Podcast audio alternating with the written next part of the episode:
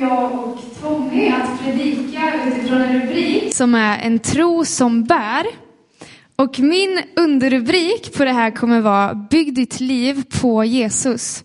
Så till dig som sitter hemma framför Youtube eller närradion, ta jättegärna fram anteckningsblocket eller om du har din telefon och så skriver du En tro som bär.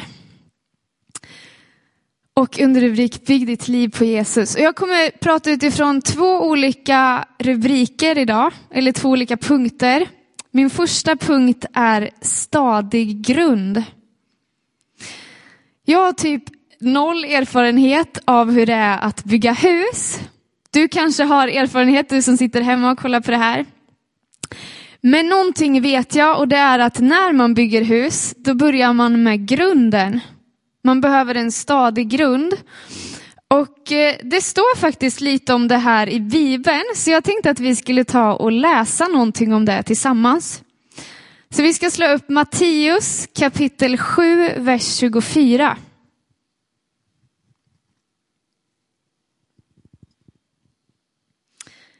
Huset på berggrunden och huset på sanden. Den som hör dessa mina ord och handlar efter dem är som en klok man som byggde sitt hus på berggrunden. Regnet öste ner, floden kom, vindarna blåste och kastade sig mot huset, men det rasade inte, eftersom det var byggt på berggrund.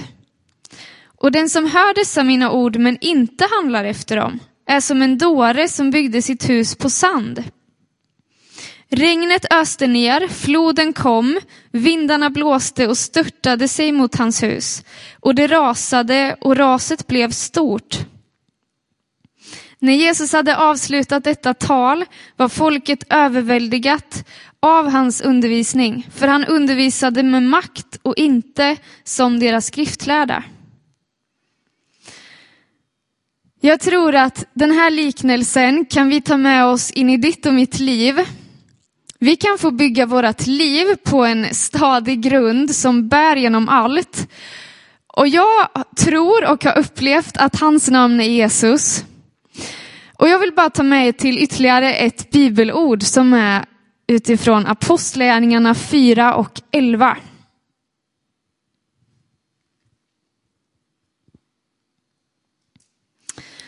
Jesus är stenen som föraktades av er husbyggare men blev till en hörnsten.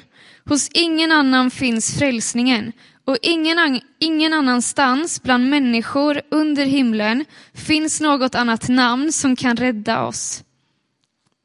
Jesus vill alltså vara din, din trygga och fasta grund genom livets alla olika säsonger och han vill vara din hörnsten. Så nummer ett, bygg ditt liv på en, på en stadig grund. Nummer två då. När livet händer. Jesus är inget vaccin mot, mot livets motgångar och mitt liv är verkligen inte perfekt. Mitt liv kan vara upp och ner, olika dagar, olika säsonger. Och jag stöter på motgångar i mitt egna liv. Men mitt i allt det där så har jag fått erfara att, att Jesus är min fasta grund som jag får luta mig mot i livets alla säsonger. Och han står fast. När allting runt omkring mig rubbas så står han ändå fast. Och jag får luta mig mot honom. Jag får springa rakt in i hans famn gång på gång på gång. Och han bär mig. Och i Hebreerbrevet 13 och 8 så står det att Jesus Kristus är densamma igår, idag och i all evighet. Och det är så gött i luftet att få ta med alla dagar att oavsett om livet ser annorlunda ut imorgon så är Jesus densamma. Och det är han, det är han vi bygger vårt liv på.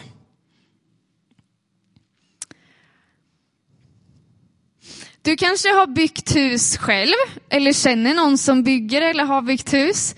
Och då har du också koll på att när man bygger hus så är det sjukt många olika val att ta. Så, så många olika val. Allt från hur ska köket se ut, vilken färg ska det vara på luckorna, till vad ska vi ha för golv. Det är väldigt många olika val. Och livet har också så många val.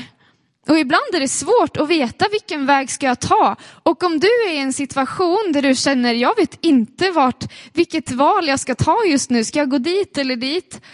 Då står det i Bibeln så här. Jesus svarade, jag är vägen, sanningen och livet. Ingen kommer till Fadern utom genom mig. Och Jesus han vill ha en relation med dig och mig. Jag tror att om han får bestämma så skulle han nog helst önska att han fick vara vår allra bästa vän. Jesus är min vän och jag brukar snacka med honom. På samma sätt som jag snackar med mina bästa vänner så brukar jag ta tid och prata med Jesus. Och det jag har erfarat av när jag pratar med honom är att när jag säger till honom att nu har jag noll koll på vart jag ska gå. Jag känner mig lite lost just nu och jag vet inte vilken, vilken väg jag ska ta. Och om jag nu i efterhand kollar i backspegeln så kan jag se att men han har varit med. Det kanske inte alltid känns så i stunden. Ibland kan man känna att nu är det, nu är det väldigt tyst. Helst vill jag att det skulle vara eldskrift på väggen som säger liksom, ja, men tacka ja eller tacka nej, gå dit eller dit. Men när jag kollar i backspegeln så ser jag att han har ju varit med. Så han vill vara med dig och mig. Han vill, vara, han vill vägleda oss genom livet. Han vill vara din vän genom livet.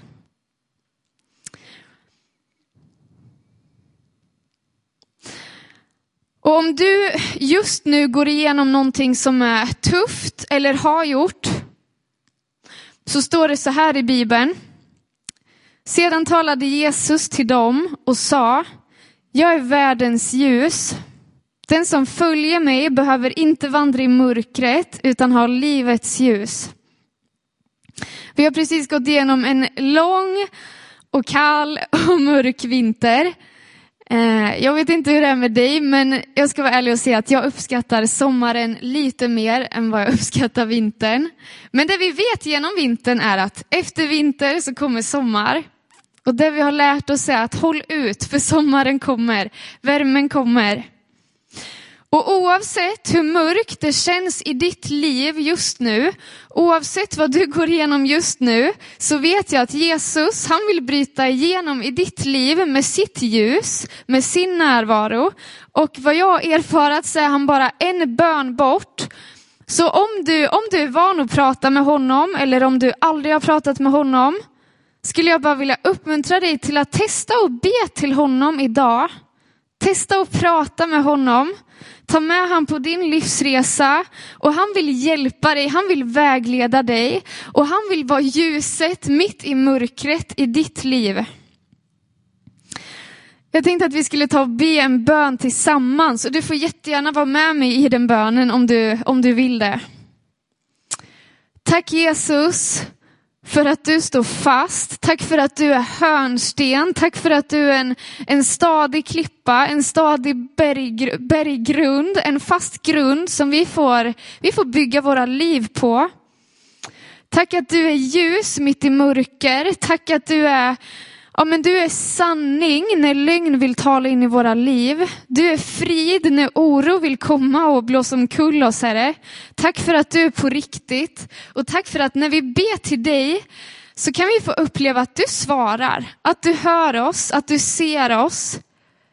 Och jag bara ber att om det är någon nu som sitter och kollar på Youtube eller lyssnar på närradion som känner att jag har, inte, jag har inte lärt känna den här Jesus, men jag skulle vilja göra det. Tack för att den personen just nu kan få bara säga sitt ja till dig i all enkelhet och du vill flytta in i våra liv, Herre. I Jesu namn. Amen. Nu lämnar jag över till Tommy. Tack så mycket. Tack Sara för nästa.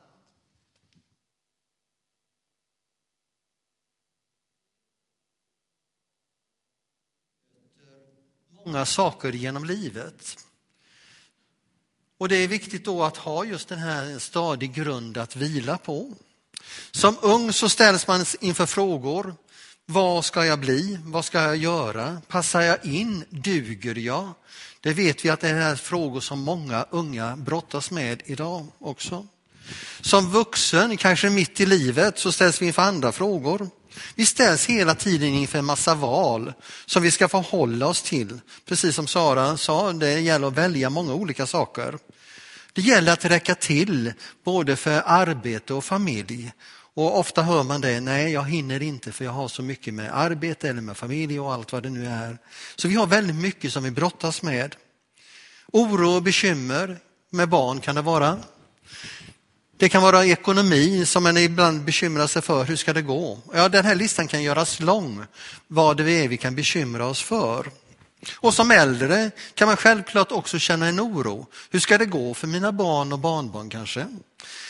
Hur ska pensionen räcka till? Kanske till och med oro inför döden. Vad ska hända med mig? Det finns en hel massa svårigheter och prövningar som vi ställs för inför, genom livet helt enkelt. Det är både glädje och bekymmer. Och detta möter vi som kristna självklart också. Tron är ingen frisedel eller en fribiljett från allt detta, utan det finns med genom hela livet för oss alla. Och som inte detta nu skulle räcka, så vi då drabbas av en pandemi som vi ingen av oss har varit med om tidigare. Ett litet virus som ställer till det, som gör att drömmar slås till spillo. Hur många studenter är det inte som hade drömt om den här dagen när man ska få sluta och springa ut och glädjas över att nu ligger livet framför. Eller den där resan som kanske du hade planerat blir inställd, du kan inte göra det. Så det finns ju, och det kanske också är osäkerhet när det gäller jobbet och kanske ännu värre, hur ska det gå med mitt företag? Kommer det till att överleva? Kommer det att klara sig helt enkelt?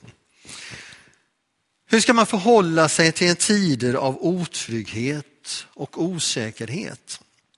Det finns en man i Bibeln som jag fascineras kanske mer av än någon annan.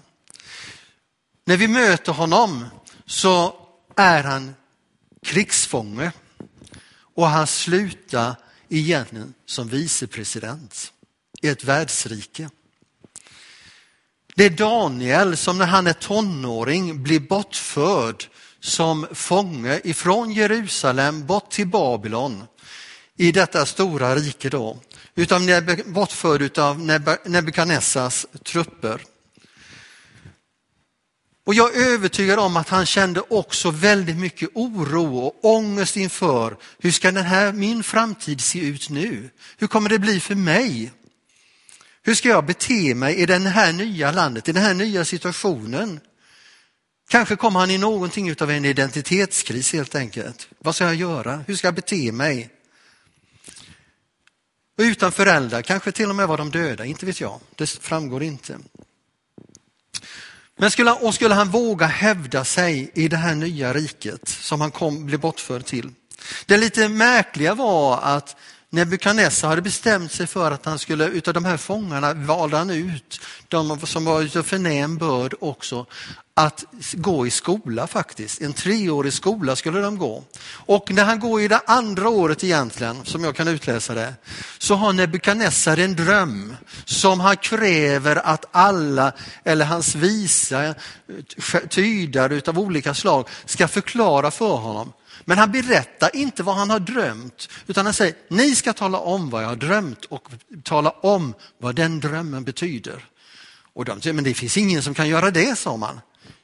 Men han gav sig inte Nebukadnessar, utan det är så, ni ska tala om vad jag har drömt och vad den drömmen betyder. Och när de inte kunde göra det så blir han ursinnig egentligen, Nebukadnessar, och säger att alla de här, döda dem allihopa. Och detta får Daniel höra talas om. Vad är det som håller på egentligen? Så får han höra att Nebukadnessar haft en dröm och han kräver det här av dem. Då går han in till Nebukadnessar och säger, ge mig ett dygn så ska jag eh, berätta vad drömmen var och vad den drömmen betyder. Och Daniel går tillbaka till sina vänner och så säger han, be för mig att det här må uppenbaras för mig nu så att jag kan förklara det här för Nebukadnessar. Och under natten så får Daniel klart för sig, vad är det han har drömt? Och vad betyder den här drömmen?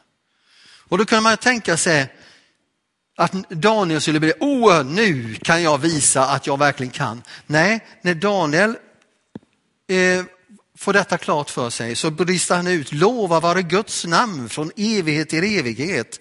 Ty vishet och makt tillhör honom. Han låter tider och stunder skifta han avsätter kungar och tillsätter kungar. Han ger det visa deras vishet och det förståndiga deras förstånd.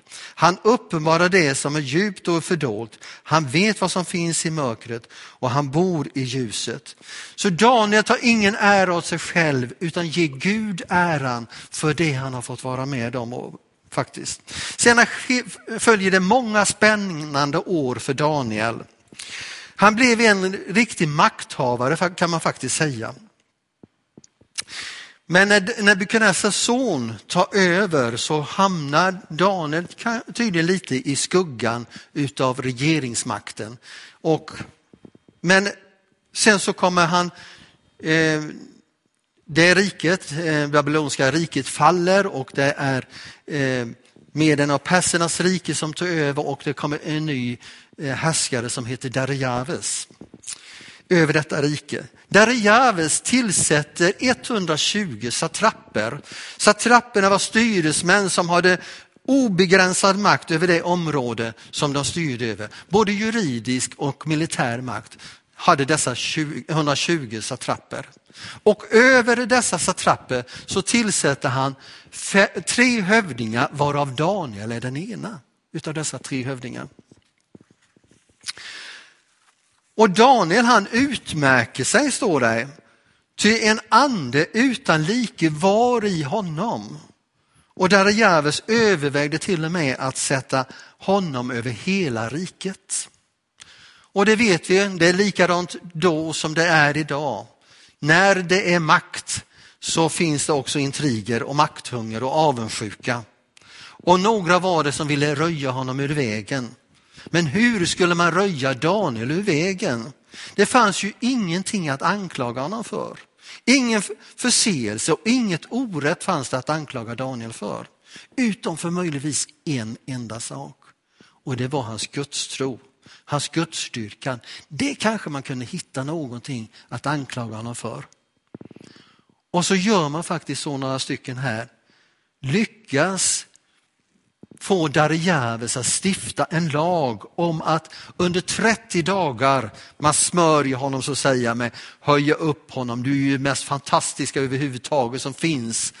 Och så får, smörjer man honom och så får man honom att stifta en lag om att ingen skulle få tillbe någon annan än Darjaves under 30 dagar. Och då var det på det sättet också att en perserna och medernas lag kunde ingen ändra. Den var stadfäst, inte ens Darijaves själv kunde ändra den. Och när Daniel, som är i 80-årsåldern, får veta detta, så gör han som han brukar göra. Jag skulle säga det också. Man sa också det, den här lagen säger att om man tillber någon annan än Darijaves så ska man, ska man den kastas i lejongropen alltså en säker död, som han försökte röja Daniel ur vägen. Men Daniel gjorde som han brukade göra. Han gick upp på sitt rum och vände sig mot Jerusalem och bad som han brukade göra. Och då hade man ju hittat det där man kunde angripa honom för och faktiskt gå till Darjaves och säga nu får du faktiskt slänga honom i, i lejongropen. Och Darjaves försökte hitta alla möjliga sätt. Hur kan jag rädda Daniel? Och han kunde inte komma på någonting utan han kände, blev till slut tvungen att kasta Daniel i lejongropen. Och så sa han faktiskt så här, må Gud, den Gud som du tror på rädda dig ifrån lejongropen, från lejonen. Darijaves gick hem och våndades den här natten. Hur ska det gå för Daniel? Han önskade ju ingenting hellre än att Daniel skulle klara sig från lejongropen och från lejonen. Eh, och när morgonen kommer, Darijaves kan inte sova den där natten. Eh, men han kommer dit på morgonen och upptäcker att Daniel är inte skadad utan han är faktiskt välbehållen och han tar upp honom. Och så blir det så här att Darijaves skriver faktiskt ett brev efter det här, och där säger Darijavas, jag tycker det är intressant att det är en världshärskare som skriver så här. Jag önskar er fred och framgång. Härmed befaller jag att i min, inom mitt rikes område ska bäva och frukta för Danes Gud. Ty han är den levande guden som evigt förblir. Hans rike kan inte förgöras, hans välde kan ha inget slut. Han befriar och räddar, han gör tecken och under i himmelen och på jorden. Han som har befriat Daniel ur lejonens våld. Så detta skriver Darjaves ut i hela sitt rike. Ni ska tillbe Daniels Gud, det finns ingen annan Gud som kan göra några under. Så det som börjar för Daniel i en katastrof, bortförd som fånge till Babylon, slutar egentligen som en seger och ära. Han ställdes inför olika svårigheter, Daniel. Han ställdes inför hot och fara och dödshot. Men han gjorde en sak, han vilade i Guds händer. Och det är precis det vi får göra också. Vi får vila i Guds händer. Vi kan vara utsända, eh, utsatta och känna vilsenhet och hot på olika sätt. Och vi kan känna oss utlämnade och övergivna. Vilket Daniel är jag helt övertygad om gjorde också emellanåt. Men Daniel han vilade i Guds hand. Idag är vi uppmanade att hålla avstånd till varandra på grund av ett virus. Men Jesus kan vi istället komma nära. Och den enda smitta vi kan få att komma nära Jesus är hans kärlek. Och Det som kan upplevas idag som en katastrof kan faktiskt också få vändas till en seger där Gud får möta oss allesammans. Jag vet inte om du har levt med Gud i många år eller kanske aldrig sagt ett ja till honom. Men du kan när vi ber här nu få säga ditt ja till Jesus, lägga ditt liv i hans händer därför att han vill ta hand om oss. Du kanske känner att jag skulle vilja prata med någon, samtala eller att någon ber för dig. Du har fått numret innan, men jag säger det gärna. Du får ringa till våra förebedjare på 0722 24 36 31. 0722 24 36 31. Vi ber tillsammans. Tack Fader i himmelen för att vi under livets alla skeden och skiften får lägga våra liv i dina händer. Du Jesus, du ser den som känner oro och vilsenhet som vi alla kan känna idag. Men Herre, vi vill lägga våra liv i dina händer. Du som känner oss bättre än vad vi själva gör. Herre, välsigna oss och möt oss.